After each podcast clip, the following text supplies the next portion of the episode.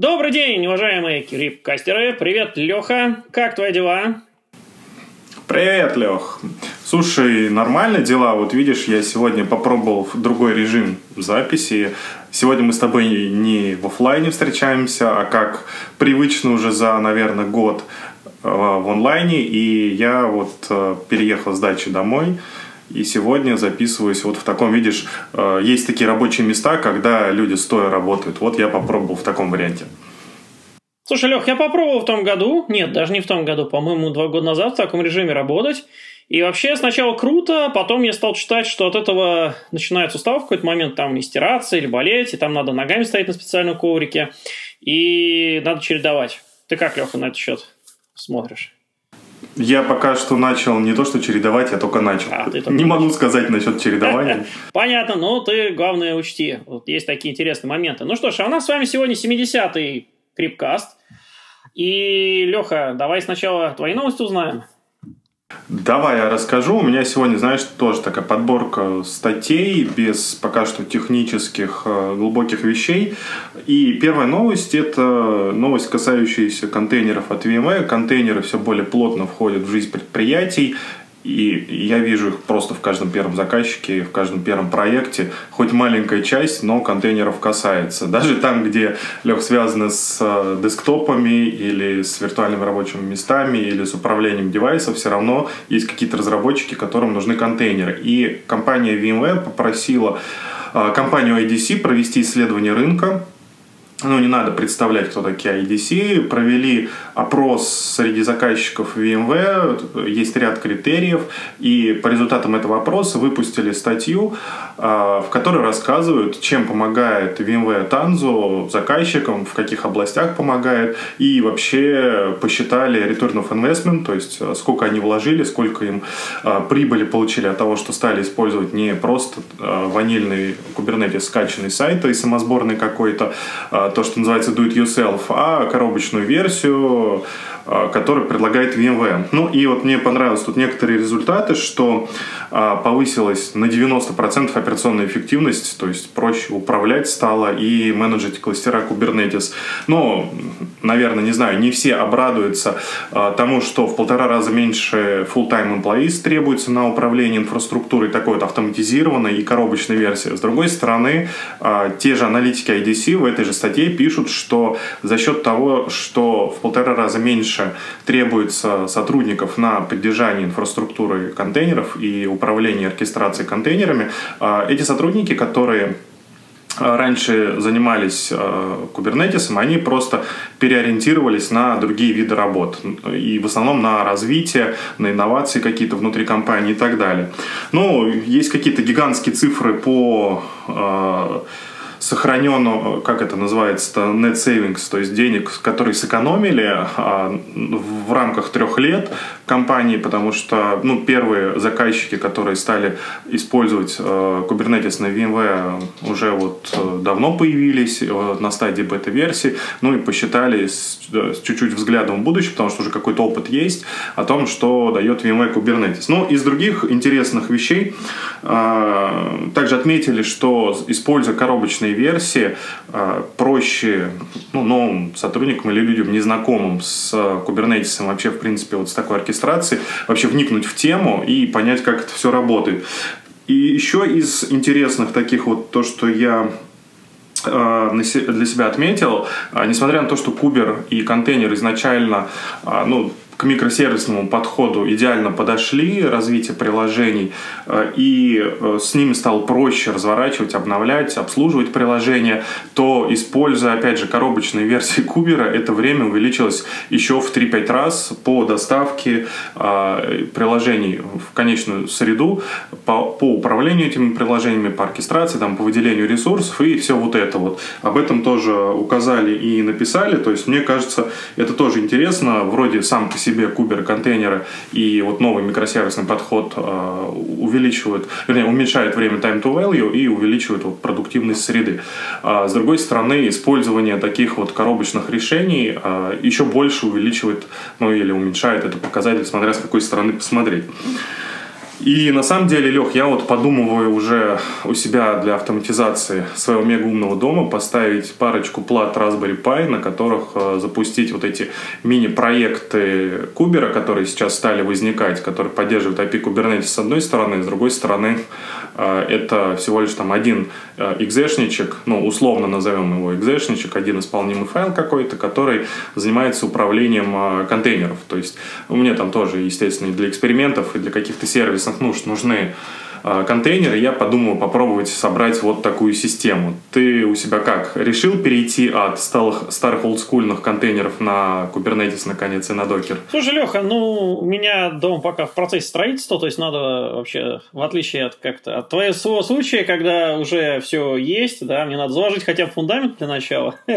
Имеется в виду в буквальном смысле под дом, прежде чем уже что-то там строить. Но мне, мне очень интересен твой опыт. Я думаю, что нашим э, слушателям Крепка подкастерам тоже, и если у них, э, если у вас, ребята, будут какие-то вопросы к Лехе вот на тему его опыта, то пишите э, в комменты. Э, ну, на YouTube это проще всего сделать, конечно, сейчас. Потом можно это сделать вот в телеграм-группах, где мы общаемся. Слушай, ну вот да, мне тут понравилось, что как это обычно, знаешь, такие мемасики, что Internet of Things или умный дом, это просто говорили они. А когда ты сталкиваешься с инфраструктурой, ну или просто с чем-то более сложным, чем просто нажать кнопочку, там и включилась лампочка или выключилась, а, и Apple даже позиционирует у нас там типа простой умный дом, а, и реально заходишь в приложение, вот если у тебя один-два там датчика или выключателя, все просто.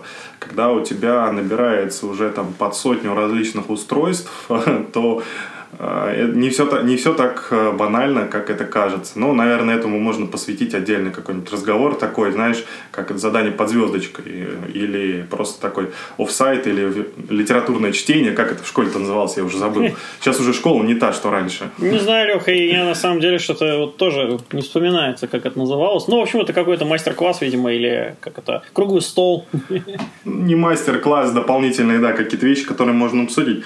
А, вот, слушай, а я перейду к следующему следующему отчету, на самом деле, который тоже косвенно связан с Internet of Things. А, ну, несмотря на то, что а, VMware официально а, больше не занимается Internet of Things, именно так вот глубоко и не имеет собственный продукт, несмотря на это платформа VMware идеально подходит для запуска других продуктов Internet of Things на базе платформы VMware. Ну и совместно с компанией Dell у нас тоже есть, вот у компании VMware есть какие-то проекты, по созданию инфраструктуры и тому, как работать должны вот Internet of Things, как это должно выглядеть, архитектуры, сетевой части. И э, для сетевой части, на самом деле, э, тоже мне показался интересным такой отчет, э, который называется Network Analytics Fast Moving Requirements Far Reaching Solutions. То есть по тому, это такой отчет от компании тоже IDC, который призван посмотреть на то, что принципе, дает сетевая аналитика. То есть мы с тобой не раз уже в подкастах, а, в крипкастах там, и приглашали гостей, обсуждали тему сетевой аналитики. И начиная с банальных вещей, просто посмотреть э, трафик, и, и заканчивая, ну, и залогировать что-то, и заканчивая вещами типа Network Insight, которые и других вот умных там проектов, которые VMware покупала с Artificial Intelligence для сети и прочих, которые позволяют не просто посмотреть внутрь сети, а также проанализировать, а, как между собой приложения связаны, а, что происходит в сети, какого типа трафик. Ну, на базе этого, естественно, строить там, может быть, безопасность какую-то, ну и просто понимать, как работает вот сеть, как работает сеть компании и так далее. И а, здесь вот в этой статье указывается о том, что особенно это важно в эпоху ковида, а, в эпоху ковида, карантинов массовых, работы из дома, потому что, ну, мы уже тоже с тобой не раз обсуждали, сотрудники распределенные сидят по домам, и не всегда понятно, а, как сервисы компании, как э, проекты какие-то компании или как вот внутренняя инфраструктура компании себя чувствуют, ведут. И такие вот средства мониторинга, они позволяют э, глубже изучить эту тему и предоставить какие-то дополнительные данные или дополнительную информацию там, о виде отчетов или просто в виде каких-то э, показателей графиков, что вообще в принципе, как живет ЦОД у заказчика, что с ним происходит, что происходит, когда люди подключаются, отключаются, что что происходит, когда люди работают. Ну и, в принципе, а, это достаточно вот полезно понимать, что находится внутри инфраструктуры, потому что позволяет в том числе и, как я уже говорил, строить а, безопасность. А, поэтому вот этот отчет я тоже приложу к нашему подкасту для того, чтобы можно было ну, изучить подробнее и чуть глубже. А, следующая моя тема касается, ну, помнишь, мы с тобой рассказывали VMware on VMware, проходят а, вебинары, на которые я всячески советую подписаться, оповещений и смотреть либо в записи, либо смотреть их в онлайне, потому что э, вот здесь тоже достаточно интересно, вроде бы как э, единым таким заголовком VMware на, э, на VMware, то есть как внутри VMware используются собственные продукты, но, тем не менее, это, эти вебинары ведутся из разных уголков Земли, что вот интересно, потому что какие-то ведутся из Америки, какие-то там из Азии, какие-то из Европы, и у них не совпадают временные зоны. Поэтому посмотреть вебинар, который там в 3-4 утра а, идет по московскому времени, не очень удобно. Ну, у кого-то, наверное, может быть, это другая временная зона, но тем не менее. А, поэтому такие можно посмотреть в записи. Но что я тут а, обратил на что внимание, это на два блогопоста, даже на три, а, в которых рассказывается, как внутри VMware, это вот а, продолжение, наверное, предыдущей темы, а, внутри VMware подходит к анализу уязвимостей и к тому, что происходит сейчас с точки зрения кибербезопасности, о том, как IT VMware реагирует на какие-то угрозы. Ну, я вот могу сказать по себе, нам постоянно приходят какие-то письма, фишинговые письма, для того, чтобы посмотреть, как сотрудники себя ведут в той или иной ситуации. Ну, и ну это наши внутренние такое... такие, внутренние, скажем, проверочки.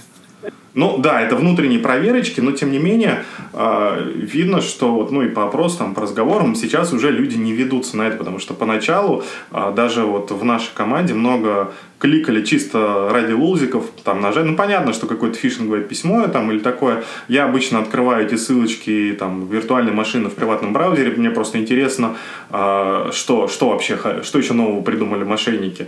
Вот. Но, тем не менее, сейчас таких вот переходов все меньше и меньше. Ну, и на самом деле, в том числе на таких вот э, подходах. Э, обучают системы, которые должны как-то реагировать на безопасность. Ну и э, повторюсь, вот в блоге э, VMware на VMware есть ряд статей, которые показывают о том, как VMware живет вот в эту новую эпоху ковида, как реагирует на эти какие-то вызовы с точки зрения безопасности. Ну и в том числе вот еще одна, одна благозапись о том, как настроить идеальную балансировку, которая тоже относится, ну, наверное, и к сети, и к балансировке, и к безопасности, о том, как сделать сделать, чтобы сервисы а, предприятия, сервисы компании всегда были доступны, потому что, ну, а, не знаю, там, как у многих других компаний, у VMware, естественно, основной бизнес – это продажа софта, это разработка софта, а поскольку сейчас все сотрудники ну, в IT-компаниях таких, а, где много информационных технологий, сидят по домам, нужно обеспечить непрерывный доступ к инфраструктуре компании. Ну, соответственно, для этого, поскольку по всему миру а, VMware присутствует, нужно обеспечить доступ качественный с мест. А, ну и все вот об этом рассказывается а, в, это, в этих блогопостах. Следующей темой, которую я хотел затронуть, она уже касается автоматизации и касается подписочных сервисов. Мы с тобой тоже уже пару раз обсуждали о том, что это, наверное, новая модель Э, работы и продажи э, всяких услуг, э, продуктов и так далее, это подписочная модель. Причем подписки касаются не только программного обеспечения. Вот, например, есть такая компания Virgin, они выпускают эти аккумуляторы воды, Virgin Aqua, по-моему, они называются, которые по подписке, это у тебя ставится в доме фильтр, а, и по, по, по подписке идет обслуживание этой системы, которая дает а, там, чистую, там, горячую, холодную, теплую водичку. В том числе есть такие сервисы по подписке, например, вот машину в аренду, не просто в аренду можно взять, а есть такие долгосрочные аренды, которые появились, и можно там раз в год платишь какую-то большую сумму, зато ты не паришься о том, чтобы сменить шины, там, а, провести техобслуживание, там, заплатить за страховки. То есть такой сервис по подписке. Ну и VMware и другие софтовые компании идут по этому пути а, и предлагают различные вот модели использования своего программного обеспечения а, по подписке, куда включены те или иные продукты. И вот есть такой пока что э, пристрелочный вариант. Ну, понятно, с контейнерами это изначально так было. Вот Verilize Cloud Universal, который позволяет такую подписку на облачные продукты э, обеспечить. Ну и в дальнейшем будет э, выпуск, наверное, какой-то более такой системы, не только связанный с продуктами автоматизации, вернее, версии подписочной модели, а вообще с большинством продуктов VMware, которые а, ну, включены будут в какой-то такой подписочный бандл, просто разными редакциями будут включаться или выключаться некоторые, а, некоторые программное обеспечение. И я вот знаю, что в Horizon это один из первых таких полностью подписочных вариантов софта. Леха, ну, на самом деле, это интересная действительно тема для дискуссии. Она уже известна нашим заказчикам в России. Уже многие заволновались, потому что все привыкли к э, классической э, схеме покупки Horizon, естественно, возникли всякие разные вопросы, а что будет, если эта подписка протухает и так далее.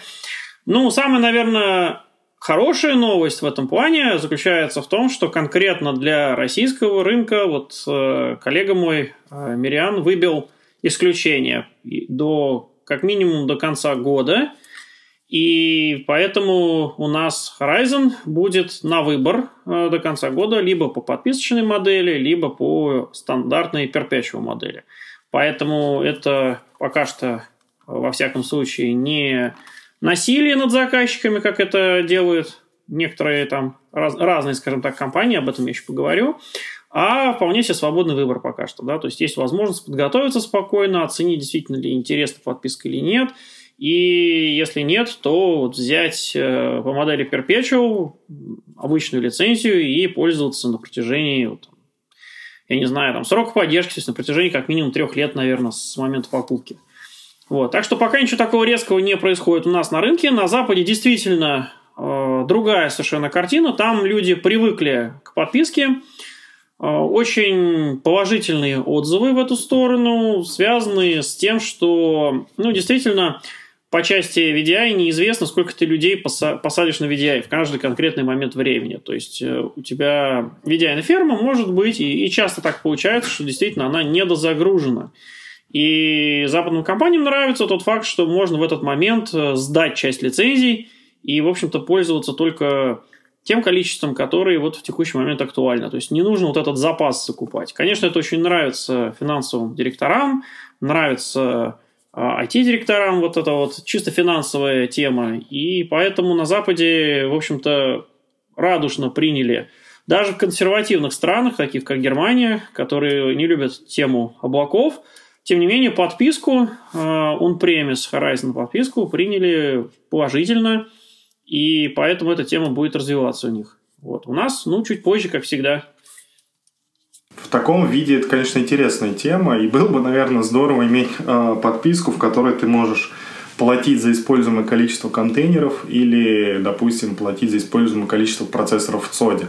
Но, к сожалению, пока что работает не так. Э, ты покупаешь сразу на будущее какое-то количество, а пользуешь ты их или нет, насколько я понимаю, неважно. И, ну, лично мне немножко странно выглядит вариант – а, немножко странно выглядит вариант, когда вот мне предлагают а, тоже софт, который я привык использовать а, ну, в ежедневной работе, переходит постепенно на подписку. Хотя, с другой стороны, Здесь обратная сторона медали в том, что, как правило, такой софт, который по подписочной модели включает в себя обновления. А если ты покупаешь perpetual лицензию, то обновлений, э, как правило, производитель тебе не предлагает, ну или предлагает за деньги. У меня так есть несколько купленных э, программ, которые я не обновляю, потому что, ну, я вроде их один раз уже купил, мне не хочется больше платить, э, потому что какие-то функции, ну, для меня не являются критичными. Да, и давай, Лех, последняя у меня новость, после которой я передам слово тебе, хотя это даже не то, что такая новость, просто вышел, ну даже не вышел, а я приложу к нашему видеокасту ряд ссылок на э, различные use cases и, как их называют, истории успеха заказчиков, которые используют э, мультиклауд подход в своей инфраструктуре и э, именно с точки зрения IT, хотя там и связано с рабочими местами пользователей продукты также используются. И э, здесь ну, я не буду описывать все истории. Э, тут есть, там есть и из медицины какой-то Глостерширский госпиталь, как, как он э, нашел основу для работы своих цодов инфраструктуры. Э, и телеком-компания из Японии, и финансовая компания из Мехико. И что мне вот самое интересное понравилось, это то, что компания а, Deutsche Telekom с подразделением в России а, тоже использует мультиклауд. Это публичная история успеха, которую можно скачать. У них а, офис главный находится в Петербурге, и они, кроме Cloud Foundation, также, Лех, используют и Workspace ONE, vSAN, NSX, ну и, собственно, публично рассказали о том, что им такой вот подход э, мультиклауда дал в компании и что, какие бенефиты они получили при э, использовании продуктов VMware. Возможно, ты скажешь что-то подробнее про этот э, use case, вот, а я теперь заканчиваю и передаю слово тебе. Ну, смотри, Лех, на самом деле я вот про целиком э, как раз, наверное, не так много расскажу. Я могу сказать, что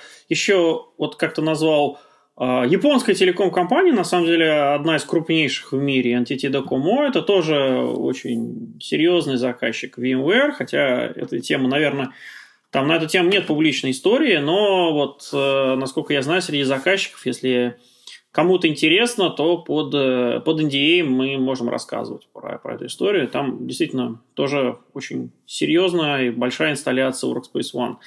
Вот. Э, в случае с э, Deutsche Telekom, ну да, это ближе к России, ну, тем не менее, в общем, э, там наверное, не столь крупные, может быть, инсталляции, но, тем не менее, значимые.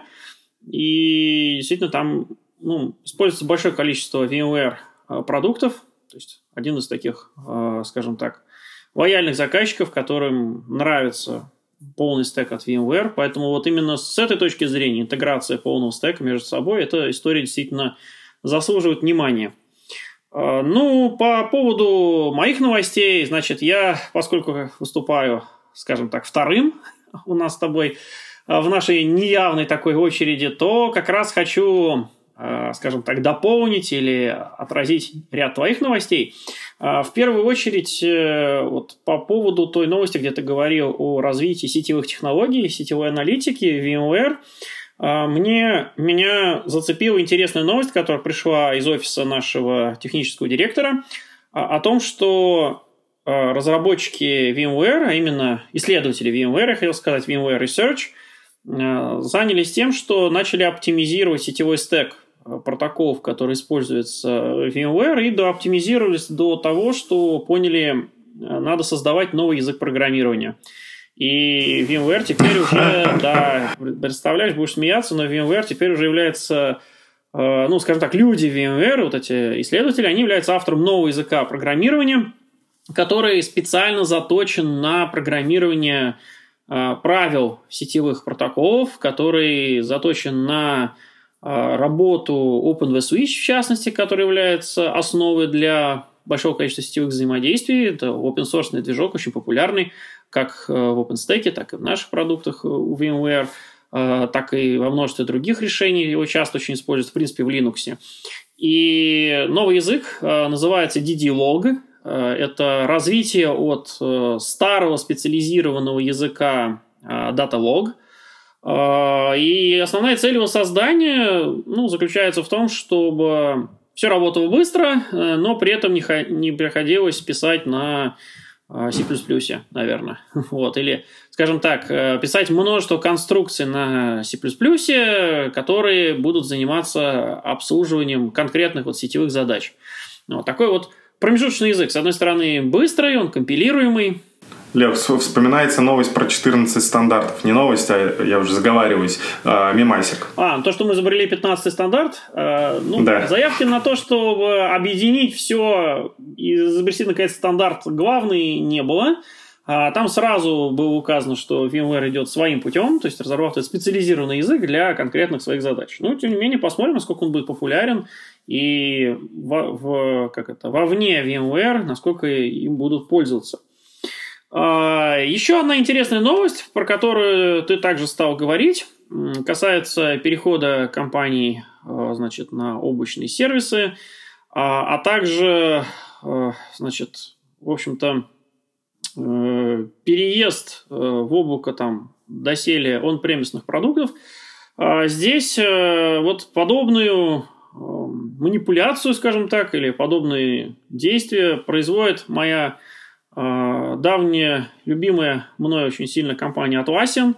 Э, значит, до того, как я начал работать в компании VMware, я занимался продукт-менеджментом в системном интеграторе.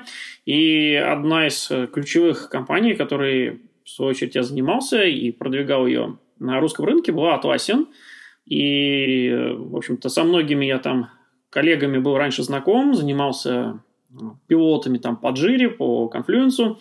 И вот тут, да, я вспомнил, в связи с чем еще хотел здесь упомянуть этот момент. Ты стал говорить про то, что вот в компаниях э, провели анализ по поводу кубернетиса и выяснили, что коробочная версия Kubernetes очень сильно повышает производительность. Вот э, такая же совершенно история была и, например, с Jira и с Confluence, поскольку это изначально инструменты для разработки, и, в общем-то, часто в компаниях предполагается, что есть команда разработчиков, которые продвигают этот продукт внутри компании, развивают его, ставят плагины, а, дописывают его, потому что там очень всегда большое количество запросов на то, чтобы этот продукт вот именно как-то вот именно под конкретный под конкретный софт был заточен, там был удобнее, там позволял больше сделать. А, но для этого требуется команда разработчиков, которые постоянно будет заниматься допилом этого софта. Поскольку допил самого, самого приложения, которое нужно в разработке, не приносит прямых денег компании, то всегда возникает в компаниях э, дилемма, да, что вместо того, чтобы разработчики э, занимались выпуском готового продукта, на котором компания деньги зарабатывает, они занимаются не пойми чем, фактически. Они занимаются доводкой функционала, который позволяет вот, конечный продукт компании разрабатывать быстрее. А оправданно это или нет, непонятно, и многие компании занимались тем, что нанимали на аутсорсе других разработчиков, которые будут заниматься доводкой до ума их а, среды разработки, их вот а, Jira, их Confluence. Это такая очень частая тема интересная, и вот она перекликается с, с Kubernetes, здесь получается такая же совершенно ситуация – что для того, чтобы, в общем-то, деплоить код и тестировать его на Kubernetes, надо завести отдельную команду разработчиков, которая будет доводить до ума сам Kubernetes и, и то, что на нем написано. Поэтому отсюда, конечно, коробочные продукты лучше гораздо, их можно хотя бы взять как основу, чтобы на них уже что-то там дорабатывать, а, а не доводить до ума изначально вот такой скажем так, э, набор фреймворков, что ли, или вот набор ванильного, ванильных э, скриптов.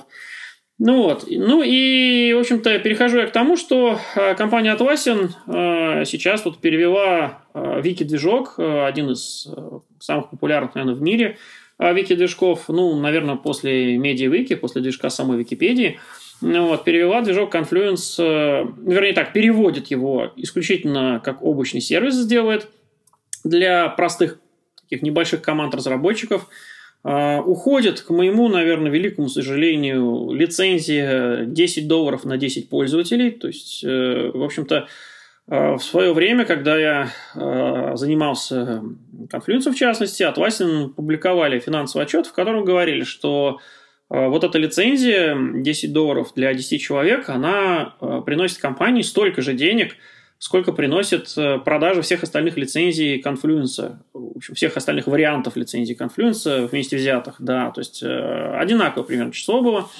Вот, и, видимо, в какой-то момент в компании решили, что хочется продавать дороже, и поэтому теперь Confluence будет доступен только в кластерной редакции, так называемый Confluence Data Center – для инсталляции on-premise, а все, что было раньше в единичной ноде да, для небольших команд, оно теперь переедет на публичное облако самого Atlassian.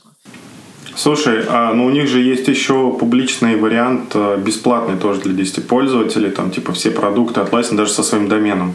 Единственное, там, по-моему, некоторых приватных режимов нету.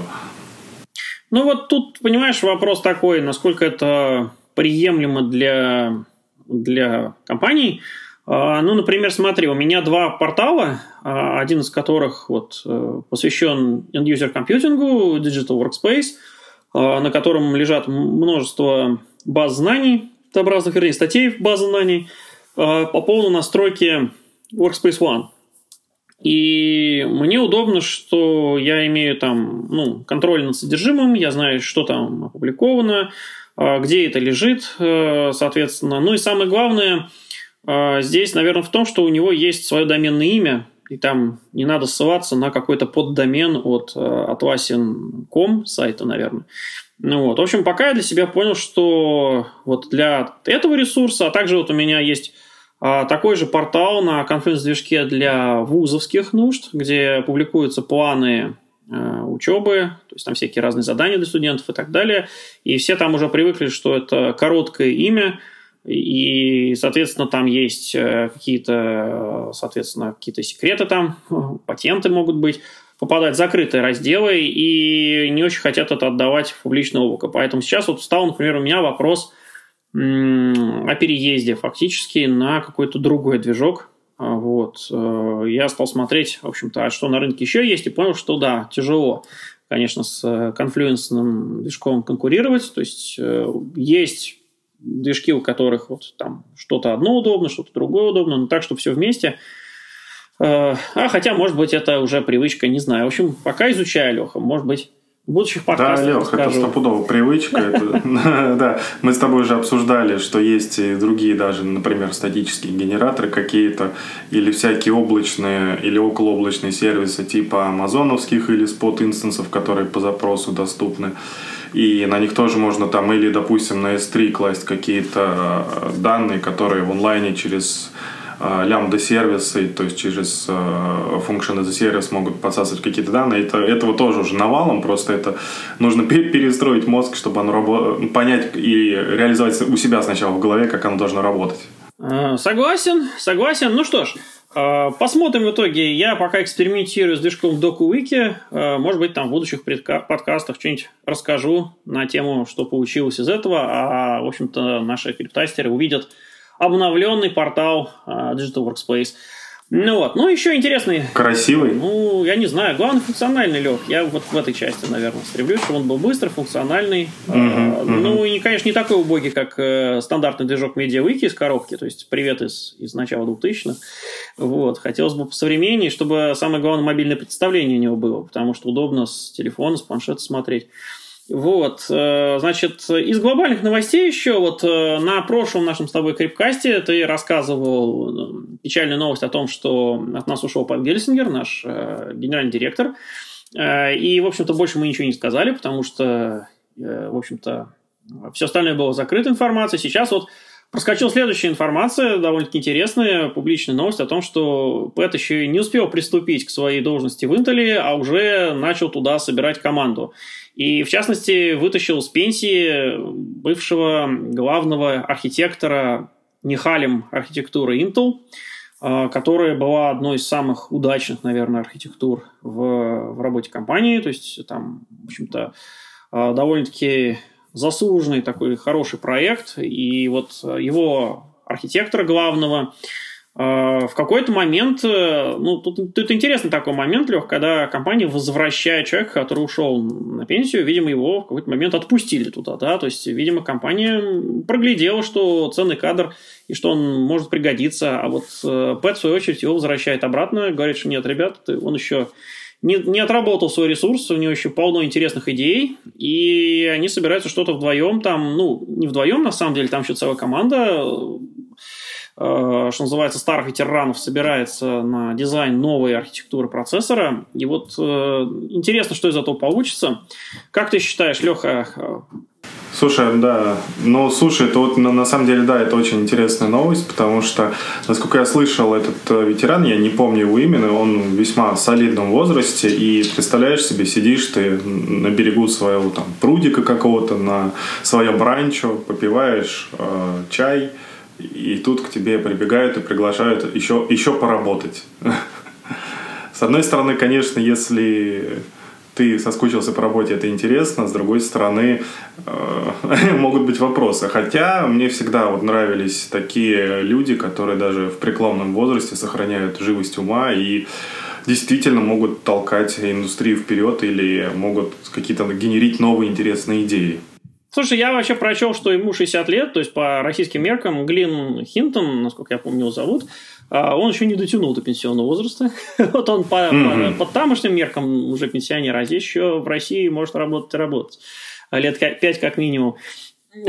Пожелаем им удачи, да? Да, ну, на самом деле, по своему опыту могу тебе сказать, что накатывает ностальгия, и действительно, когда занимался какой-то темой, она была классная, всем понравилась, а потом ты как-то вот э, перестал этим заниматься, то хочется еще, на самом деле, добавочки.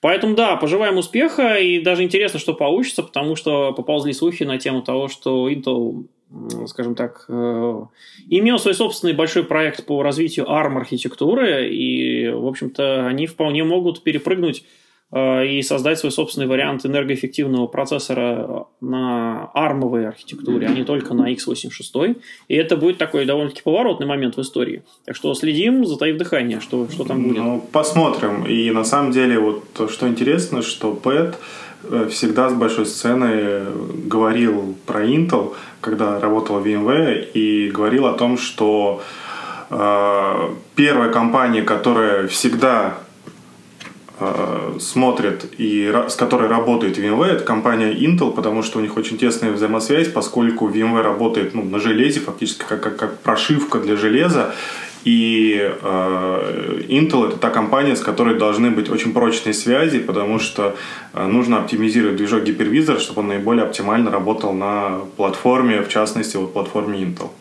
Насколько я понял, Леш, э, вот в истории Intel, наверное, с появлением их э, такой э, сборки под названием Центрина была такая тема, что компания диктовала производителям, как они должны собирать Э, сервера и ПК, в принципе. То есть Intel уже как они говорят, у нас есть чипсет, а в чипсет сразу входит э, управление Wi-Fi, например, то есть Wi-Fi у вас должен быть определенный.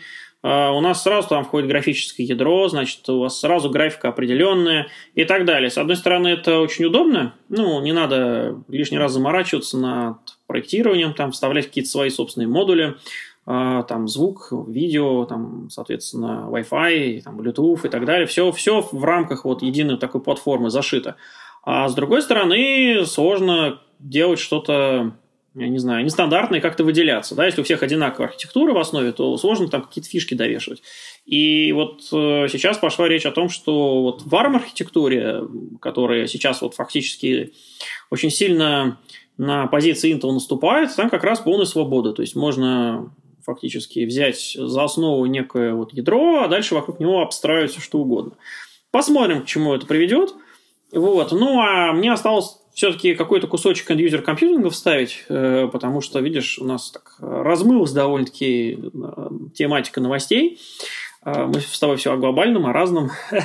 И, наверное, самая главная новость по части end-user компьютинга, это, конечно, выход в on-premise версии Workspace ONE UEM – то есть э, обновление локальное э, для дата-центров. Э, значит, новая версия 2011, она вышла, ну, уже некоторое время назад, конечно, но мы еще и не освещали.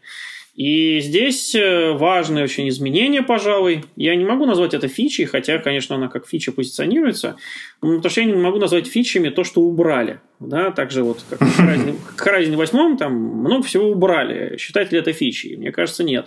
Но, тем не менее, здесь убрали поддержку Legacy э, инициации андроида. Значит, до сих пор возникают у нас заказчики, которым это нужно. И вот в последней версии консоли Workspace ONE UEM 2011 не будет выбора, как э, делать инициацию через Legacy Driver Stack или через Android for Enterprise. Предполагается, что все устройства андроидные, ну, в особенности Android там, 10 и выше, все будут идти только через Android for Enterprise и все.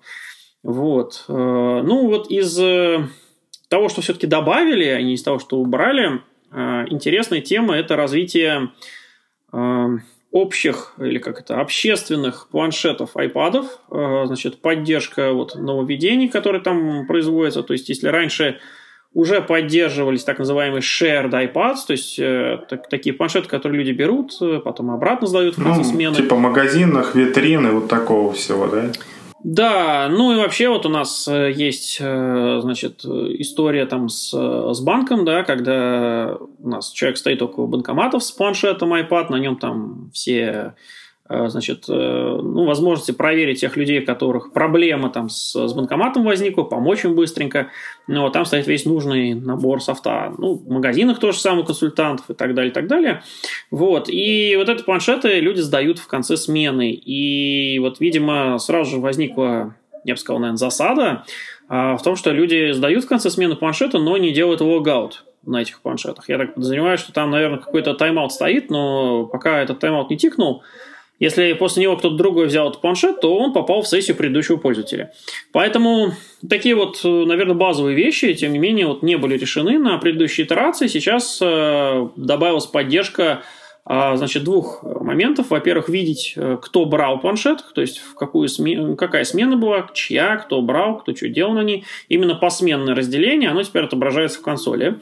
И, во-вторых, можно сделать принудительный логаут пользователю, а также удалить пользователя, я так понимаю, из состава тех, кто имеет право на взятие планшета в свою смену. Вот, то есть э, вот такое гранулярное управление, оно добавилось э, вот, по части iPad.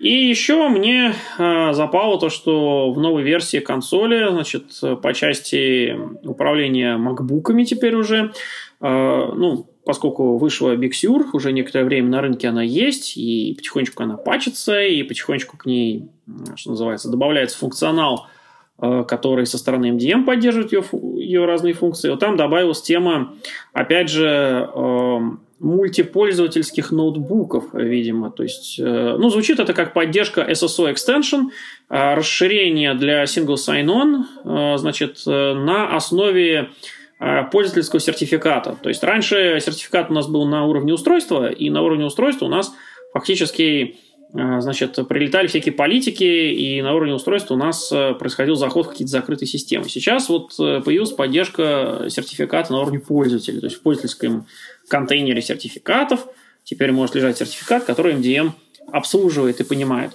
Вот, тоже довольно-таки интересная тема. Вот, ну что ж, на этом я, наверное, закончу. В общем-то, новостей у меня таких э, глобальных в текущий момент э, не осталось, поэтому Леха, на этом давай прощаться. До, до следующего раза. Да, Лех, давай с тобой прощаться. Пожелаем всем э, нашим подкастослушателям не болеть э, и возвращаться после праздников в рабочий режим, потому что до сих пор чувствуется послевкусие после этого Нового года. Год был непростой и интересный, но э, мои показатели уже практически вот вернулись в норму после того, как я переболел э, в, в начале зимы ну, даже, вернее, да, в конце осени, начале зимы, вот, и пожелаем всем не болеть еще раз. Всем пока-пока. Ну ж, да, всем пока-пока. Счастливо.